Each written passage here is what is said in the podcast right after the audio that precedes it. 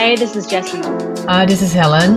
And we're Asian Bitches Down Under, chatting about all things uh, that we've been consuming this week in arts, culture, music, TV. It's been a very, very interesting week for the both of us. Mhm. We've um, a lot of things happening in terms of, you know, some neo-Nazi and anti-trans uh, protests in Melbourne. Um, Helen wants to talk about Harmony Day and her thoughts about that. Um, we're going to dig into the books that we've read and the movies that we've seen.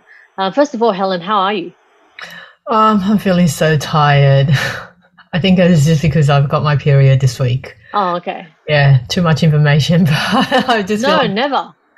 very tired. And this week's weather's been really strange. You know, we're heading into almost like an autumn climate, but um, it's been we we had like huge thunderstorm yesterday afternoon. Yeah, there were a couple of flashes of lightning where I uh, where I am in. Sorry, in the inner west of Sydney, um, but it didn't storm. It just was like lightning Yeah, flashes of lightning when I was outside having a walk and carrying an umbrella and thinking, holy moly, I should get back home. But I always fear that I'll get um, struck by lightning. lightning. I know. I know. even though the chances Yeah, are probably quite very rare.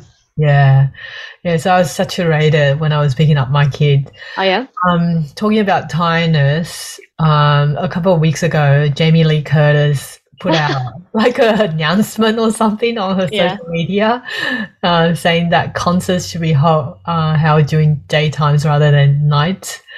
Um, I was like, yeah, I'm totally up for that because I cannot function after, After- 8 p.m. I can't. I can't function after nine. Well, like I, I can. Uh, the only thing I want to do after nine o'clock is read or watch a movie. Yes. I don't want to be around people. I don't, unless they're like my closest friends or family. I don't want to be in a crowd. You know, I just, I'm like, ugh. Uh, but anyway, can you just go on with um, Jamie Lee's po- um, post because it was quite funny. Yeah, and I think she actually got the response. She was asking for a band that asked, you know, why they have this their concert late at night, and apparently the band responded, or some Wait, wait, didn't she say? Uh, isn't this? But didn't she say specifically address Coldplay? She said, "I want to play. Oh, I Oh, want to see it? Coldplay at one p.m." Or was it was it Coldplay? I don't know if it was called Coldplay or some. Oh, but you sent me the screenshot. Oh, did I? I can't Yeah, remember it all. See how She tired said- I am. Yeah, she said, "I want to see Coldplay at one Yeah. p.m." Well, apparently they replied and say that they will be holding a specific concert in the afternoon or something. like Yeah, that, there's something, and and this, it goes back to this thing that I have never enjoyed in my life, and I know I'll be losing a lot of listeners by saying this, but I just I I cannot, I don't really enjoy live music, and, and I've said this before, um, unless Yeah. it is um jazz. Uh, Mm. and it's a small, i- i- small venue. Um, I don't like live music because it's everything I hate. Like it's late into the night. Often bands freaking start playing at like after ten thirty. You know the headliners. Um, I Uh-huh. am dead by ten thirty. Like no Mhm. one, no one should have a conversation with me unless you're my partner after ten thirty. I just, I don't want to talk to you. It's often um, in a crowded place, which I hate, and the, the thing I hate the most, um, loud, like loud net sounds Mhm. um and like i just i it's it's and you know i um i completely agree with um jamie lee curtis um i only want to see matinee shows uh, i had a friend of mine this week who went to a matinee in melbourne um and she was saying kind of like you was she was kind of like poking fun at the crowd because usually it's like you know very old people um who Mhm. go attend matinees but i'm like i would love to just go only to matinee shows. I mean, obviously we can't because unless it's the weekend because we work during the day. Mhm. But um, yeah, even even kind of like you know sometimes at the opera house, and I'm not attacking the opera house obviously, but I just have noticed that um, events at the opera house when they have headline speakers, often they start at like eight o'clock. Yes. I- I'm Mhm. like, I don't know, it's just a bit too late. Um, I think the perfect time to start a talk is seven, probably six thirty or seven. And I, I love that Jamie Lee Curtis, um, who you know, as we all know, recently won her first Oscar. I love that she said this because it's I, I just I love anything that you know any, anyone who tries I, I I love anything that she kind of she's just like someone who I feel is re- sort of under recognized and underappreciated in Hollywood because you know she's a nepo baby, um, but she's also very talented, but also because of her um, sort of history with genre genre films. Yeah, you know, her yeah, past uh, with Halloween, Halloween, yeah, and all that. Like um, typecasted into yeah. One of the best films ever, Freaky Friday with Lindsay Lohan. Yes. Yeah, that oh, was seriously. Fun. But also, um, while we're mentioning Jamie Lee Curtis, I saw her in one of her earliest roles, I believe. I'm not quite sure, but she's quite young in this film. Last night we watched Trading Places, um, oh, 1983 film with Eddie Murphy. Have you seen that, Helen? That's the one before coming to America, isn't it? Yeah. I think so, yeah. And yeah, my husband keeps saying that we need to watch that film, but then I just keep putting it off. Oh, my one of my favorite yeah. people in the world. I won't tell you who. Um, I won't say publicly who. Um, oh, it's not Billy, by the way. Um, someone else who deeply, deeply I care for. They told me they have told me to see it um, for so long, mm. and um, I wasn't. I was never in the mood. Uh, last night I was in the mood, and we watched it, and it's terrific. There is, I have to oh, say, okay. one particular scene that has drastically aged terribly. Um, I won't spoil it for you, but um, if you guys, listeners out there who have seen the movie, you clearly know what I'm talking about. Mm-hmm. But um, other than that, terrific film. So much fun. It's it's terrific. I loved it. Mm, okay, I'll definitely plan the time to go and watch Trading Places.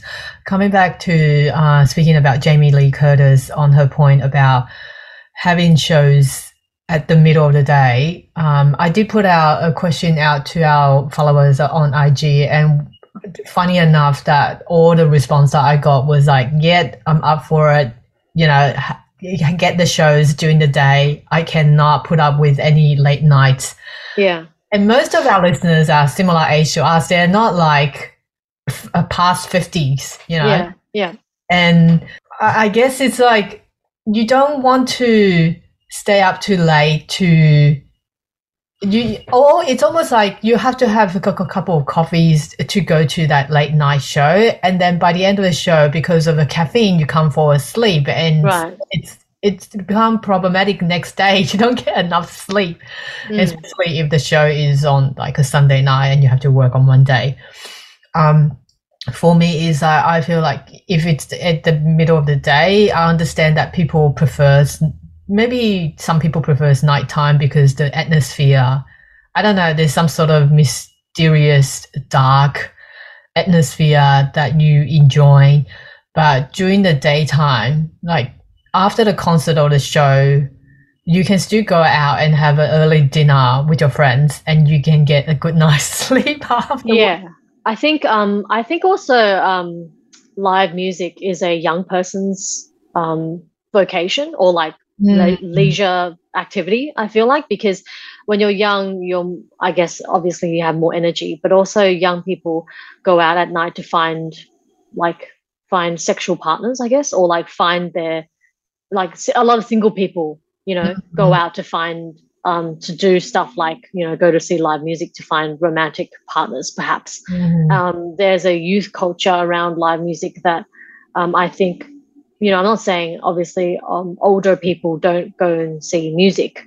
It's just like I feel, um, I feel like any public space that um, cater that any kind of public gathering at night, for me, um, has this kind of fundamental essence of youthfulness in it, or like the mm-hmm. sense of like um, a bunch like young younger people gathering because you know um, when you're younger you want to meet more people you have more time and space to um, engage with other people you know um, yeah. and when you're older i think uh, that kind of um, spark and that kind of nocturnal excitement loses its spark i i feel personally anyway um, mm-hmm. I, I, definitely That's have gone yeah. out less but also because perhaps um, as like someone who's in a couple, um, I feel like if I had a choice to go out or stay at home, I'd definitely try. I'd definitely rather stay at home. Like um, being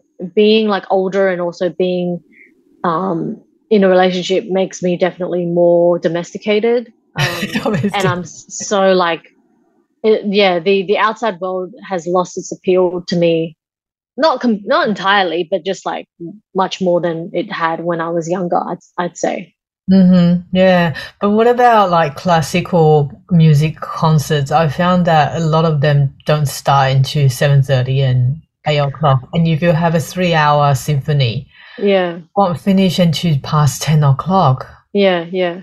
Yeah. I just mostly I hate just the the um the transportation and the logistics of getting home That's after right. after yeah. a show. Like I think Uh-huh. um the other a few weeks ago when we went to see the Backstreet Boys. Thankfully, thank God, because the guys are in their fifties. Um, the show ended right like around quarter to eleven, so it Uh-huh. wasn't too late. Thank Mhm. thank fuck because I just hate late nights out. Um, but yeah, like after the show, it was so tedious and kind of um, annoying to have to find your way back home. And the trains, um, the train station Sydney, shut Sydney its train. Sydney train railway system is not the best. It's probably the one of the worst. Oh, really? Well, I, I don't know because I've never done much research into you know other places. Um, I- so I don't know, but um, but yeah, I just I think if you are not kind of like someone who has the means to just take a taxi or an Uber, Mm. um, it's just like public transportation is so annoying to have to think about after um, you know after a show.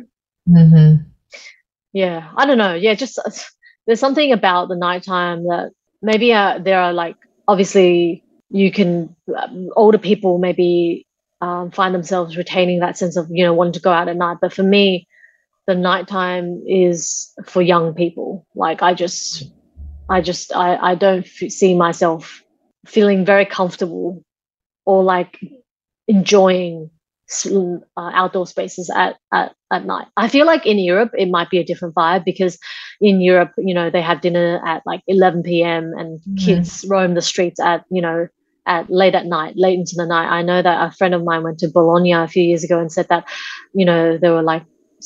Uh, you know, uh, late into the night, there were still whole families, you know, traversing the streets, and we don't have, really have that culture here in Australia. But Um, because of the population densities as well, it might happen more frequently within the metropolitan area. And I think it's quite it's it's quite normal in Asia, most Asian countries as well, because shops Yeah. are open late yeah, until nine. yeah, exactly. Yeah, everything closes at like six p.m. here in Sydney. Yeah, everything closes at four. Oh, it's so depressing. Yeah. okay. Um, speaking of evening events, you have attend. Um, Oh yeah, I've. I've gone out every night this week. Um, but but but um, they have not been live music. uh-huh. um, I feel like I'm shitting on live music. I'm not. Um, I love jazz. hmm and I'll put it at that. I'll just leave it at that. Um, but yeah, uh, this week the um, the organization which we love to give a shout out to called Welcome Merchant. Uh, it's a organization that um, helps power refugee powered um, businesses. Um, Welcome Merchant had an event on Tuesday Tuesday night, I believe, um, in Parramatta. Mhm. Um, I took my dear partner and we got lost um, because we haven't been to Parramatta in a long time. yeah, Um, Canada has changed so much. oh, it is crazy. We've got live It is insane. It is- it is insane. Streets are very Yeah. different. I haven't been So we, um, Yeah. well, the place we went to was situated in um, a, a sort of a building or a locale called Phive P H I V E, Oh, and okay. um, and uh, it was in uh, Parramatta Square, which kind of resembles kind of like Darling Harbour slash Martin Place slash kind of any kind of typical modern day contemporary um, CBD Mhm. situation. Like the buildings were so Near tall, I was just.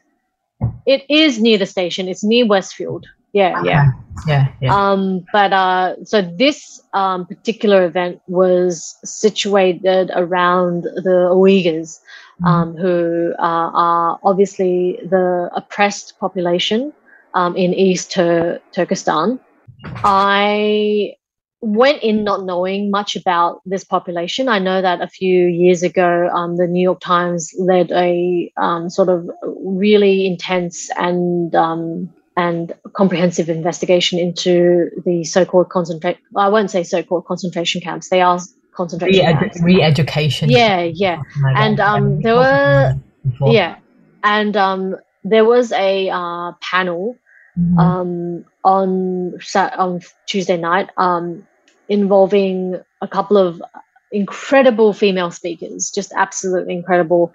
And uh, I uh, was completely bowled over. I was completely bowled over um, by the way in which they talked about um, their marginalization, um, the way in which they don't they don't like the fact that Western media often portrays them as minorities. Um, one of the speakers said they're not minorities; they're actually the majority in that part of the world. Mm-hmm. Um, they're just um, often described as the ethnic minority um, because, and and it was something about the way in which the, the, selection of the words and the language used to describe them is also they said it was kind of like also a form of oppression um, mm. one panelist had a had an issue with the word allegedly used by western media she doesn't she said that she didn't appreciate kind of um um how western media says oh this guy was allegedly taken to the camps or allegedly um uh, allegedly kidnapped like um the use of the word allegedly kind of um it it, it, is invalid it, it, it invalidates the experience like completely just denies their experience mm-hmm. yeah yeah um but i guess um western media because of so much uh the tiptoes so, around you know well because i think because they're just trying to save themselves as in like yeah. i'm not trying to defend them obviously but yeah. i'm just i think because um because res- because of resource shortages and because of censorship in China. Mm-hmm. Um, it yeah. was, uh, you know, for a lot of different reasons. Um, perhaps a lot of people throw in that word allegedly to save themselves from, you know, any legal backlash. I'm not sure. Yeah. Um, yeah. But you know, I learn sitting there as like um, a person who is half Chinese. Like my our father is a cool. Our I don't know, like our dad, he's half Chinese and half Taiwanese, right? Mm-hmm. Right, hell.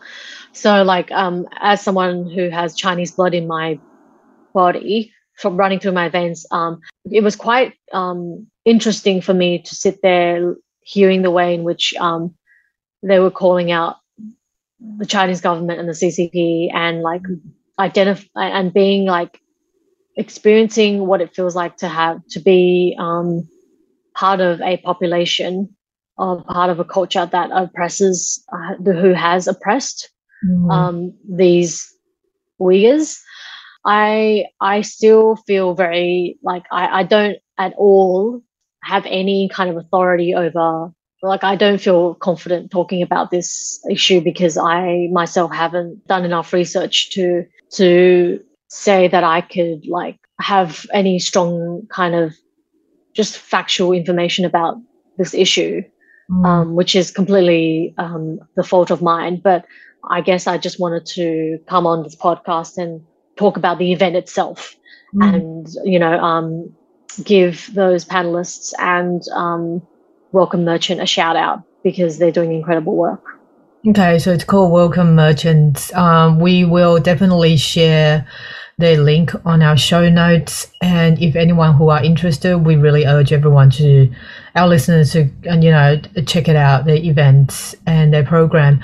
Um, personally, I even thought that our um, ethnicity we've been regarded as Chinese, but I've been I, have dissociated myself from Chinese from uh, you know politically mm. for a very long time. I always regard myself as Chinese, and I've been following in the oppression of Uyghurs um, for a period of time, you know, in the last couple yeah. of years. Because, You're way more well read than me. Yeah, so. because a lot of Chinese podcasters they talk about it, and like you said, uh, Western media's because they use their own Western perspectives to go and investigate, and often they are barricaded outside of certain areas that they cannot access, and they are very limited sources that they can get to. I think everyone really need to, you know, open up their eyes to see what the CCP are doing against this group of uh, ethnicities, um, and also, yeah, there, there are something that I hope that Taiwan can do a lot more better. I think Western medias need to approach Chinese journalists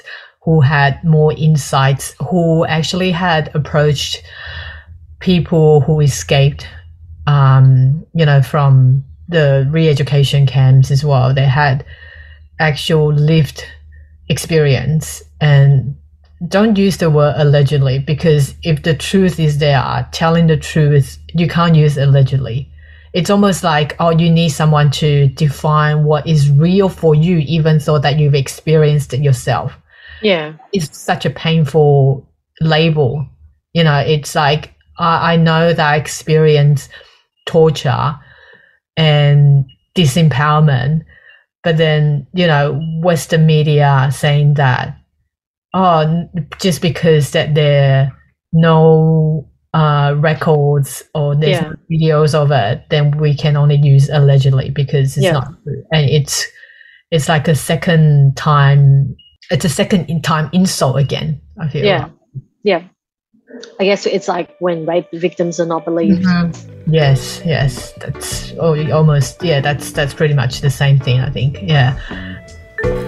Hi there!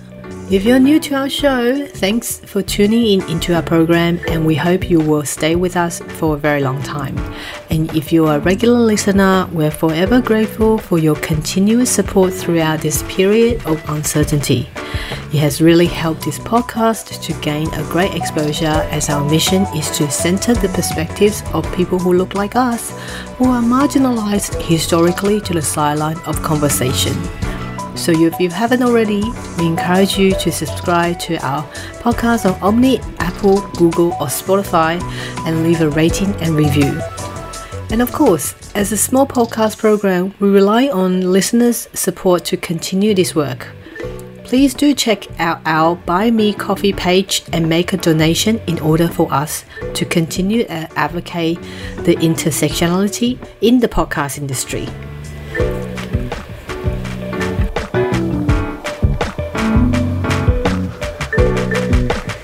You want to talk about John Wick? Oh, that's such a weird segue.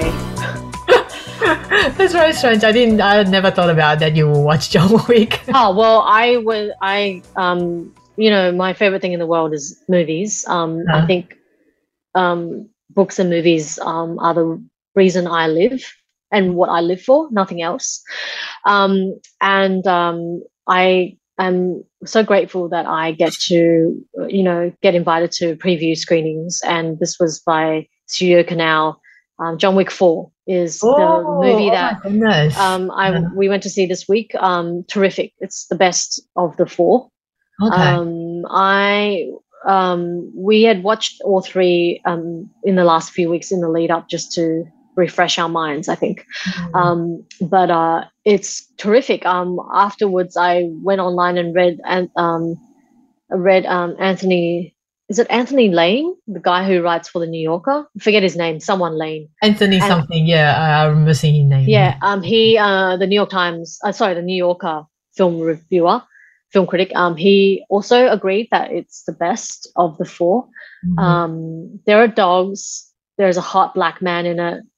Um, there's a oh, that's enough for me. yeah, exactly. There's an amazing, there's amazing, um, there's an amazing end to the film. There's a great Donnie Yen, I think is his name. Um, Oh, plays yeah. a blind, assa- a blind assassin. He's terrific. Oh, why blind? Because he played I- a blind guy in Rogue One in Oh, did he? Well. Yeah. Right, I didn't know that. Okay. Is there Yeah, uh, something to do with you just have to put an Asian person that is with a disability. Re- really, yeah, like Hong? Chau in What's downsizing. I always think of Hong Chau in downsizing, and yeah, maybe uh, Hollywood thinks, oh, we'll just like um mush all the, we'll just like um gather all the minority identities all in one, push them all together, you know, make them queer as well as um with a as well as disability and disability and a color. Yeah, exactly. Just mush them into one character. I mean, you often find that in money. Hollywood. Yeah, exactly. Hollywood films. Yeah, let's budget. Let's let's put in all the different minorities into this one character. Yeah. Mhm. Um. Uh. Yeah, it was great. Um. And uh, uh, we had a lot of fun. Uh, if the music is terrific. Um. A lot of different kind of jumping around the globe. Paris, Mhm. Berlin, uh, uh, Osaka was featured prominently. It's Um, before I um, finish up, Helen, I want to say it is um, two hours and fifty minutes. Oh my goodness! Is that Yeah, that it is the longest? fucking- I think It is so. I I mean, uh, this I had to go in being really kind of like. Um, I had to really uh psych not myself up. anyway. Not Yeah, because- because as you know um i don't like books over 200 pages and i don't like movies over an hour and a half. Mm, um and this was almost three hours. Um but it's it never felt tedious. Okay. i never i never got bored. It's terrific. Terrific. It comes out in cinemas uh this week i believe. So um go Oh, catch it if you can Yeah, I had to find time to go and see it. I, I enjoy watch John Wick movie since the first one because it's involved dogs and revenge for dogs. and, and keanu reeves yeah, I've always said to my friend that if John Wick, this character, comes out with insurance for dogs, Yeah. it will be a massive hit. I think. yeah yeah i know yeah, yeah, dogs. dogs feature a lot. Dogs and daughters. There are no Oh, I wives. Wives always dead in these um, John Wick series. Mm-hmm. Um, women are dead, but daughters and dogs, you know, loyalty, sense of propriety, and like a fatherhood and honor, all that is uh, a big trope in these films. Ah, But ah. yeah, there's a cute dog in here, a couple of cute dogs, and uh, and it was very sad to see. Um, I forget his name, but the concierge. You told me he died, um, recently. The the black actor Oh, who yeah, plays yeah, the yeah. concierge. Yeah, I can't. I can't suddenly remember. I can't, suddenly, it's out of my mind at the moment. Yeah, I, I don't. I apparently he's like also in the Wire. Um, but uh, it was sad. very young. Yeah. No, and he was 60 years old. He died of natural causes. Um, and he literally died um, uh, last week. It's very, very fresh. It's very shocking and new still. So it's very, very sad. hmm Uh, so for myself, I didn't watch anything this week because I don't know what I was busy about. So I only was able to complete reading Dancing Bears, um, which is by the Polish journalist Witold Szablowski. Um, we briefly mentioned him a couple of episodes before about his other book, How to Feed a Dictator. Um, so Dancing Bears, this book divides into two sections. The first section focuses on the history and the rescue um, procedures of dancing bears in the region of Bulgaria, which is Eastern Europe, um, a place that I'm totally unfamiliar with. So there was a sanctuary which was set up by foundings of foreign charities to discontinue the culture of capturing wild bears and train them for entertainment. And the second part is uh, about how uh, traveled around the areas of Eastern Europe and also Cuba, where they were formerly occupied by the communists and dictators um, before the collapse of USSR, and asking the residents there about how they feel about the current situations. So he interviewed them around the early 2000s, and they were asking them about, oh, how do you feel about current life compared to the communist er- eras? And it's almost like a similar analogy of the, the other book, How to Be a Dictator. The people that he spoke to expressed, you know, a, a lot of uncertainties about joining the Western society, joining EU, and they spoke about the um, they were actually were longing for the pastimes. You know, they were very pride of what they did before and their leaders and you get the similar vibe of the chef, chefs and the cooks who cooked for the dictators that they talk genuinely about how kind that their dictator were or how the good things that they've done for their country um, it actually prompted me. I don't know if you ever d- did this, but when I was, re- if I'm reading a place that I've never been before or I'm not familiar with, that um, hardly appear on the news or in the media, um, I would go on to Google Map and look up uh, the area and then yeah. Pinpoint a street, and I just want to look at the street view. Oh, I I, love wanna- that. I That's just want to spatial view. I just want to kind of get a sense of visual yeah, idea yeah, of exactly. what the journalist was writing about. Yeah. And because for maybe for most people in Australia, I mean, at least for myself, I don't get we don't get enough news about that area. But, yeah, no, we don't at all. Um, yeah. because the the book uh, talks about Albania, Estonia, uh, and also Bulgaria. So many people that the journalist interview, they talked about the former dictators like Hoxha, Castro, Stalin. Um, the older people who lived through those eras, they really cherish those days, you know, praising how good that the nation were under the leadership of communism. They had jobs and they had resources that were distributed equally, and to you know, com- uh, capitalism came into our came into their country. Uh, before that, they had free education. So and now it's they feel like their their their country is just um, they got out of communism, but the Western nations are not not looking after them enough. Mm. Um, so I, I, looked up Google Map, and the places that were mentioned in the, in the book, uh, even like Serbia, the streets look really uh, dilapidated. They, they look really round down. You know, there's mm. it reminds me kind of like Taiwan 30 years ago. Right. Even the city area, it was more like Zhengka, you know, when yeah. we were uh, our grandparents' area, the count- countryside, where they yeah, have yeah.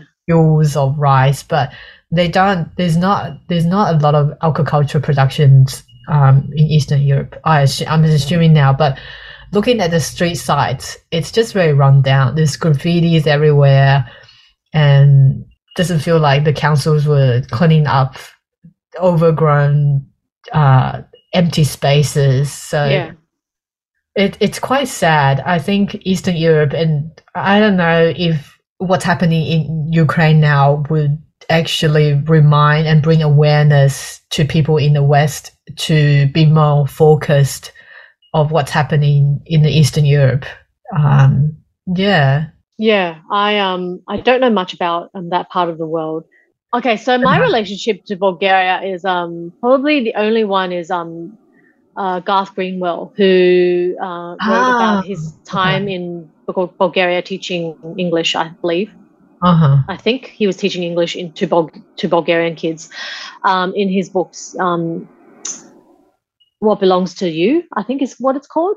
It's behind me somewhere in my bookshelf. But what belongs to you and cleanness is both um, Garth Greenwell's books um, about you know a fictionalized version of his um, travails over there in Bulgaria, and his uh, I think he lived in Sofia, which is the capital, I believe. Yes, yeah. Or Sofia, I don't know how you say it. Um, but yeah, uh, it seems like an interesting place. Yeah, yeah, I guess there's a lot of remaindings of very traditional way of architect buildings. Mm, mm. I mean, people flock into um, Prague, Czechoslovakia after it was yeah, yeah. up, I don't know, a couple of decades ago. And from what I heard from my friends who travel there, they say like, oh, it's like it feels like it's gone back time when you go mm. there.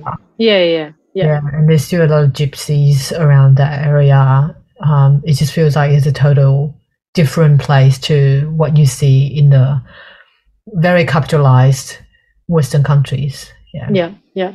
And what about you? Um, I started uh, a book um, given to me by a friend of mine, Kyle. Shout out to Kyle. Um, the Love Songs of W.E.B. Du Bois. Uh, it is obviously very. It's like a book that I feel like maybe 12 months, 18 months ago, everyone was talking about. Mm. Um, I've come to it late. Um, trying to not let the size intimidate me. Uh, because, like I said before, I don't like books over 200 pages. Uh, this one is let me just look at it because it's right next to me. This one is um bigger than two bricks put together. Yeah, very thick book. This one is um almost 800 pages. Oh. It's 797. However, it doesn't feel big because um it's very clean, easy storytelling. Mm-hmm. Yeah, it's really easy to read, um, which is what you want if you're going to invest your time with um with a story that long. Um, so uh, it doesn't, it, it never, you know, uh, I don't feel like I um, withdraw physically when I see it. I kind of just think, yeah, it's just um, a, a, kind of a friend that I will be carrying with me um, alongside me for the next, I guess, a week, two weeks. Um, I always really, really, really cherish the times when during the year when I get to read um, something that's not um, work related. Mm-hmm. So I um, review books for um, a major publication in Australia, and um, so and uh, I do them fortnightly. So um, in between those um, weeks, um, when I do find the time to pick up a book of my own choosing, it is like absolutely uh, a godsend. I mean, I, I'm I'm just so grateful that I get paid to read. You know, mm-hmm. um, so I'm grateful for the job uh, and also for the time I get when I get to choose my own books like this one. Um, and I think because uh, I have been reading a few shorter books, uh, I felt like diving into something long form. Uh, and this one, I've only kind of just started. I've, I think I've read about 100 pages, so I have another 600 to go, six, 700. And um, it's kind of like a set in the past, but it's a sort of family saga. Mm-hmm. So we get a lot of different um, generations. What's um, the geographical this, location? America okay. Georgia. Um, uh, but uh, but at the moment we're kind of, I, and I think from the blurb, um, we I think we can say safely that it centers around the a young girl called a- Ailey. Yeah, her name's Ailey. Um, Ailey Pearl Garfield, and uh, um, what happens to her life? I guess we'll, we shall see. I'll keep reading and um, get back to you, Helen, as to how it is. But um, yeah, I'm very excited to see where this goes. So this is the Love Songs of W.E.B. Du Bois by Honorée Fanon Jeffers. Fantastic. Okay, let's take a quick break, and when we come back, we will dive into some discussions about harmony days and also um, what had happened in Melbourne and also Canberra yesterday, I believe. Yeah. Mm. Okay, we'll be right back.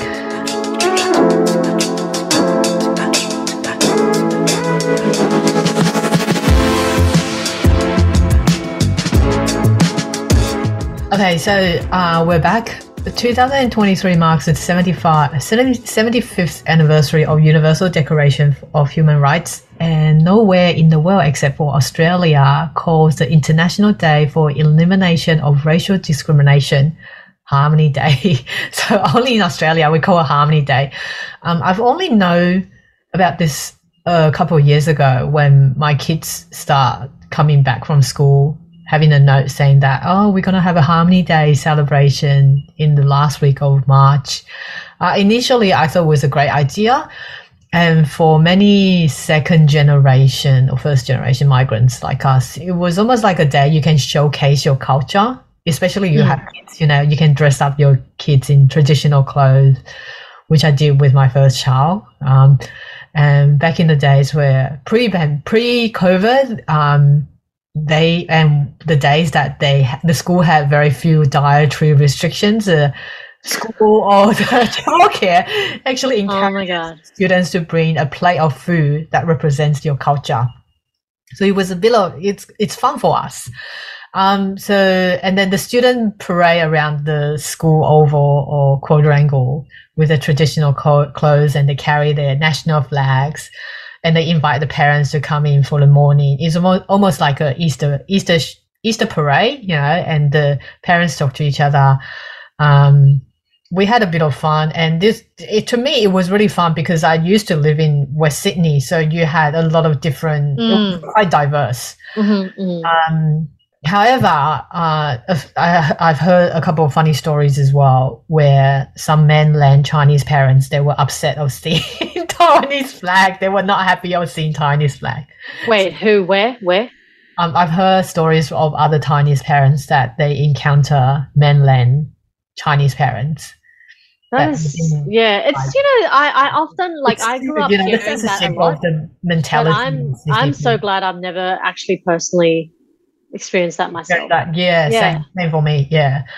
Um, so the real name for Harmony Day, which is to me, Harmony Day is more like a oxymoron term. It's very contradictory because it's not really harmonious uh, at all in Australia, I think. Um, so International Day for Elimination of Racial Discrimination. I, I don't know if it's because it's too long for Aussies or Aussies is just not clever enough to remember. Uh, Harmony Day sounds better for uh, you know a lot of people in rhetorics, and perhaps it's easier for children to follow as well.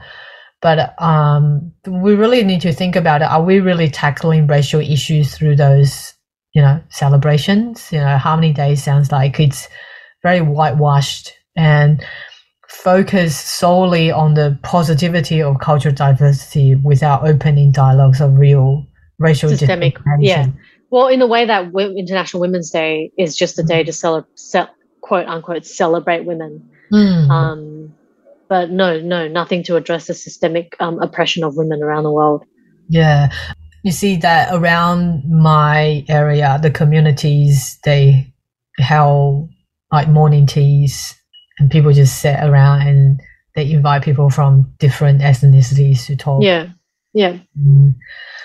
I, I, don't know. I guess it's positive, but I don't know if it's enough. Um, I've seen news that the, earlier this month, Green Senator Mehreen Faruqi says Harmony Day really ignores the point of a global recognized day and she wants that the government to revert the name to International Day for Elimination of Racial Discrimination. Um, so this day has been observed annually by the international community on the March 21st to mark the day uh, the police killed 69 people at the demonstration against apartheid in Shep- Shepherdville, Shepherdville in South America in the 1960s. Mm. Um, so there's the origin of it. But in Australia, we take the day under a new name uh, during Howard government in 1999 and typically celebrated in school and workplace. Um, there's not enough open discussions about how we are going to eliminate the discrimination in the racial terms. And it's really ridiculous to call a day a celebration, you know, while over last weekend we had anti-trans events and neo-Nazis on the street of Melbourne that openly displayed Nazi salute. Yeah, Helen, tell us about what happened. So um, I had to go down the rabbit hole and find out what really started all these protests because you know how media like to amplify the very extremist and drastic pictures of mm. the day. So the first thing that I saw was this group of neo Nazis. I was like, oh my god, this is happening in Australia. Are we going to have like extreme right wing terrorists, you know, stabbing people on the street? And so what happened was that there was a um, anti-trans event held by this British TERF um, by the name of I don't even I don't even use the word TERF for her. I don't think she's even feminist. Um, under the name Posie Parker, which is not even a real name. Yeah, because Posie Parker is a great American actress. Yeah, it's it's it's uh, I don't know. It's such an embarrassment and such an insult. Like why she even picked the name. Um, so many different sources provided different names, uh, different real names. I, I don't know if you want your, your free speech. The the least thing that you can do is provide your real name. So um, I looked up, I think her name is Kelly Jean Keen-Minshull or Kelly J. Kin. She, she goes by a lot of different names and she's been campaigning for anti trans and inciting hate speech. And she sets herself as a speaker for women. I'm quote, you know, for me, she's not. She's not a speaker for women at all. Mm-hmm and she has been known for connections with white supremacist advocates and she was holding a talk in melbourne over the weekend which for some reason that perhaps uh, the neo-nazis group saw the opportunity to join her i don't know if they, they were supporting her but some people say they were not because uh, there was a Liberal MP, Moira Deeming, who attended the anti-trans event to support uh, Posie Parker. And then it sparked all this fiasco. And apparently, that uh, the liberals were saying that they're going to expel this MP. I don't know if it's happening or not, because I know that there are a lot of liberal representatives that are still very conservative and they're anti-trans, they're anti-everything, but they don't want to appear as if they're doing so. Yeah, mm. so this is what happened in Melbourne, and the, again, uh, yesterday afternoon, I saw another piece of news, which is Posie Parker has moved to Canberra to do another speech, just to, to do another, you know, uh, speaking event. And then this time, Lydia Thorpe, another, the independent senator who was previously in the Greens, that she walked up with the Aboriginal flag and saying mm. that you know you're not welcome here. And unfortunately, she was stopped by a police and was tackled onto the ground. And it's absolutely disgusting to see that scene. Yeah, what do you think of this? I just thought like I had full of rage yesterday that I just couldn't function properly. I just went on climbing. Yeah. Oh yeah, and that's why I don't engage with any of it. and that's why I just write movie reviews and book reviews. Yeah, it, but you still have to know about these things because yeah, and I do know it through oh, you. We we just celebrated World Pride Day, you know, a couple of weeks ago in Sydney. You know, where Sydney siders are saying that oh, we pride ourselves as you know Australia is so advanced, we're so progressive about LGBTQI plus communities, and then we have invited this transphobic yeah, I can't find. I just absolutely cannot find any words to describe her that is appropriate to speak publicly.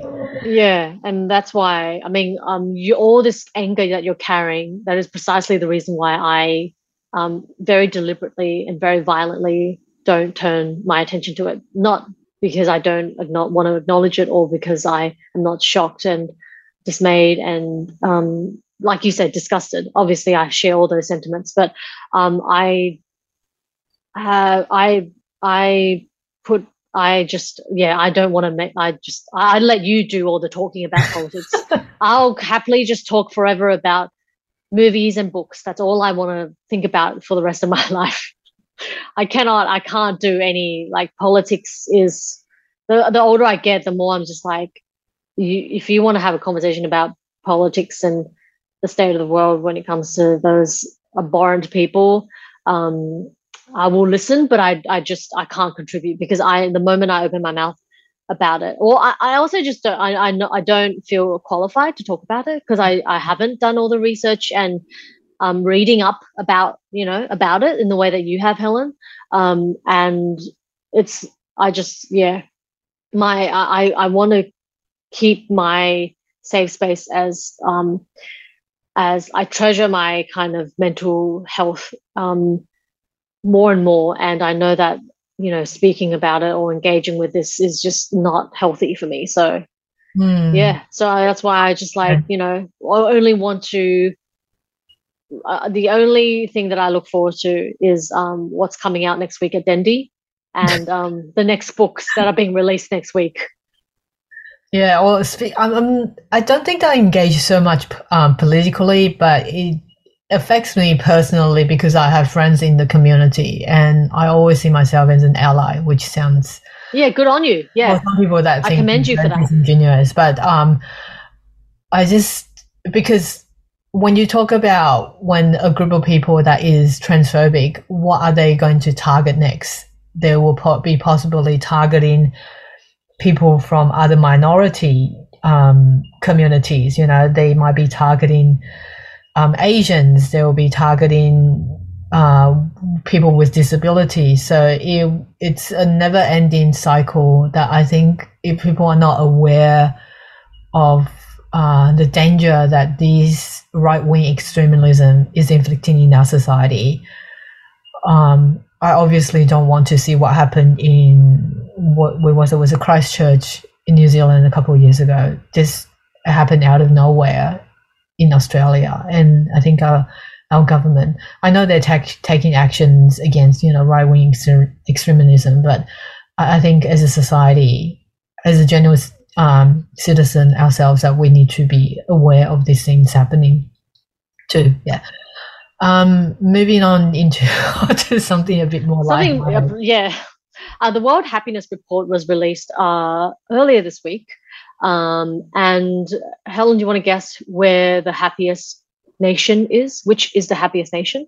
Um, most likely the Sc- Scandinavian countries, isn't it? It's always been like Yeah. Scandinavian Why? countries. Yeah, and Scandinavians are known for their great education system, gender equality. Uh, not known for their weather; it's cold.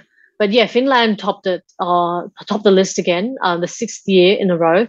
Um, the World Happiness Report is kind of like a survey of the well-being, income, um, general health, and you know, uh, opinions. I guess uh, that uh, p- uh, certain population have uh, self-reflection, of course, self-reflective.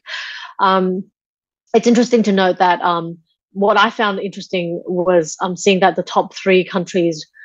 Um, so the top three countries uh, were uh, Finland uh, and Denmark, and then um, Iceland came in number three. Um, those countries were also um, at the top of the uh, World Economic Forum's gender equality rankings, and I thought that was interesting because, um, you know, like I, I said this to someone the other day, like, isn't it fantastic that you know um, the countries that are more equal um, are also the generally more happy, and they were like, they said to me, yeah, of course, like if half the population's upset or like not happy with their freedom or their ability, their human rights, obviously, you know, it won't be a, a happy place. And I was like, oh yeah, of course. Like it seems like such a like basic um, conclusion to make that I didn't actually think about.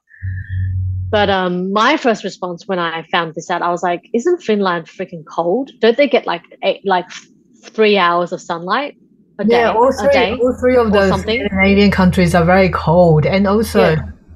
uh, I I do have a couple of questions, but go on. Yeah. Oh no, that was all. I, that was all Okay. say. And I think at the bottom of the list um, was like Lebanon and Afghanistan, um, the least happiest country in the world. And you know, we don't. We obviously don't need to tell you listeners reasons why. reasons, yeah, yeah. Um, I think fin- so. You said Finland, Denmark, and, And Iceland. Yeah, but didn't Iceland went into like the whole country bankrupt a couple of years ago? I think they had a huge financial instability. Or Did they? Like, yeah, they See, uh, like a uh, Oh, bankrupt, uh, bankrupt, yeah, or something. right. Yeah, a How couple of years ago, interesting. not long ago. Yeah, Yeah. I feel like uh, the Scandinavian countries who have uh, who have received the position of being the happiest in the world are most likely the ones that are highly involved in war. That's that's definitely the very important. Hardly. Hardly. You mean. Hardly, yeah. Not. Oh, I thought you said not highly. Yeah, hardly. They they haven't been really involved in conflicts with anyone uh, around the globe, and they have. I'm assuming um, someone can call me out, but I'm assuming they have really low immigration rates. I feel like they're very mono culture. Yeah. Yeah. They are. They are. Yeah. Yeah. so that will probably lower the issues of the importing of um, outsiders' culture or tr- people who's trying to assimilate. I don't feel like any of those three countries have, uh, because when we he- when we listen into uh, refugee issues in Europe, is usually Turkey, uh, Germany, or somewhere that The is UK. closer to the east. Mm. Yeah, or the UK. Yeah, so hardly any Scandinavians. Don't really think I've heard enough stories about Scandinavians receiving refugees. Yeah. So maybe that's why they don't have to deal with um changes. Trauma and pain.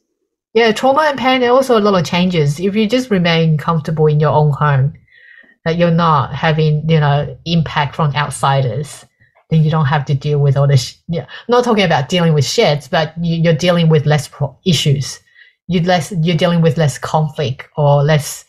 Um, what's the word I'm trying to find? Different different background different values different Yes, systems yeah. of thinking Yeah, Yeah. I mean, a couple of years ago, there was this, you know, mass mass killing in Norway, um, which is very unfortunate. I think that's that's another right wing extremist Mm, yeah. is really fucked up in hi- his head. Anders Anders Breivik, I think was his name. yeah. You mean yeah, the one that was co- sh- shot like 77, eight- 70 plus kids at the, on the island. Yeah, yeah. In, was it in a camp or something like that? Yeah, yeah, that was horrifying. Yeah, And I, I don't know the I don't know Finland, Denmark, and also um, Iceland, Iceland. yeah. im- immigration policy. Maybe they're yeah, discriminatory, but no one ever talked about it because no one can ever Yeah. I, I did I remember think- that one of my friends trying to get to Denmark because she oh traveled there a couple of years ago before she coming back to Australia. She said she loved the place, but she found it so hard to assimilate. yeah, yeah. And she traveled It's there. very, mo- it's very, very one. It's very mo- monoculture. yeah, it's very monoculture. Every yeah, Yeah, and she said that she just don't feel like there is any job opportunities for her as an yeah, Asian person there. yeah, yeah, yeah. That could be the reason why they call themselves the happy because everyone are there's no differences. Yeah, Yeah, that's just my own theory. Yeah, that's very interesting. I really, uh, yeah, I'm gonna think about that. Yeah, and then the, apparently their language is very hard to learn. Finnish is very difficult. Yeah, Yeah, yeah. But I, I just wanted to clarify. Helen's not saying that places with more, a lot of multicultural. Um, Helen is not saying that places with a lot of multiculturalism um, equals less happy. That's not what you're Oh saying. no, of course not. No, Yeah. and I think that happiness is very subjective. Like, what? how- Yeah, I know. you- how do you define happiness? People's people's idea of happy is very very different. Well, it's just a generic term, but they basically cut like like they segregate they um divide the um, survey, I guess, into Mhm. you know if you feel like you are free to do whatever you want, um, if you feel like your health is being looked after by the government, if you feel like you have support networks around you, if you feel like um, you have access to jobs and services, you know, a lot of different things um, that all kind of contribute to yeah I, I get what you're saying like the, the the term happiness is just an um, it's just I think it's just an easy way to categorize um, or to like um give the Satisfaction of your nation. give the no it's just a it's just a broad title in order to you know a label this survey but yeah. um ha- like you said it has nothing to do with actual the emotion of happiness i think it's just it's just um it, it's just an umbrella term to um to like kind of analyzing the different logistical and material um, aspects of what makes a fulfilling and comfortable life Mm-mm. Like I would like to hear stories of an Asian or non just uh black indigenous or people of color or someone who's not white um living in Scandinavia countries and tell us a story there. Like I would like to know that if you immigrate there, do you genuinely feel happy? Do you think that it is true that where you're living is the happiest, you know, in Yeah. yeah, I, I like to. Yeah, I'm I'm going a bit rebel on this subject, but yeah, it's interesting that um, these three countries are also led by women. They all Yeah. have female Female leaders, yeah. uh, presidents. Yeah, Yeah. Um, so since we're we're both Helen and I are based in Australia, do you want to take a stab at which ranking Australia came in at? Oof. How many are up there on the list? Um, let me have a look right now. There are 137 countries. 137. Afghanistan is at the very end. I would say uh, optimistically. Yeah, yeah. Maybe 35, 35. Wow. Okay. Wow. Um, uh, we came in at number 12. Oh, okay. Yeah. I mean, we're one of the richest countries in the world. yeah, we are. Yeah. Yeah. Um, do you want to? Um, so, optimistically, and it sounds really sad when I say Yeah. 35th. Yeah. Um, so in this report, I'm not sure why, but um, they've put Taiwan as Taiwan province of China. Oh my god. Um, Yeah, that that And- just gives me the idea of this um list is so invalid for me. Yeah. Right, yeah. If they're gonna regard Taiwan as a province. Yeah, yeah, yeah. So, um, Tai- so Taiwan. Let's just say Taiwan, since Mhm. you know we're proud Taiwanese people. Do you want to guess where we came in? Um, I don't know. Maybe around fifty-ish. I'll guess around fifty, mid fifty. Yeah. Um, uh, let me just double check that. Um, we came in at twenty nine. Oh, okay. That's not Yeah. too bad. Yeah. And do you Despite all the shitty news and the Yeah. comments I hear daily from the Chinese people, what what are, what other countries are in the top ten? Um, I'm going to look for you now. Um, Finland, Denmark, Iceland, Israel is number four. Netherlands, Sweden, Norway, Switzerland, Luxembourg, and at number ten is New Zealand.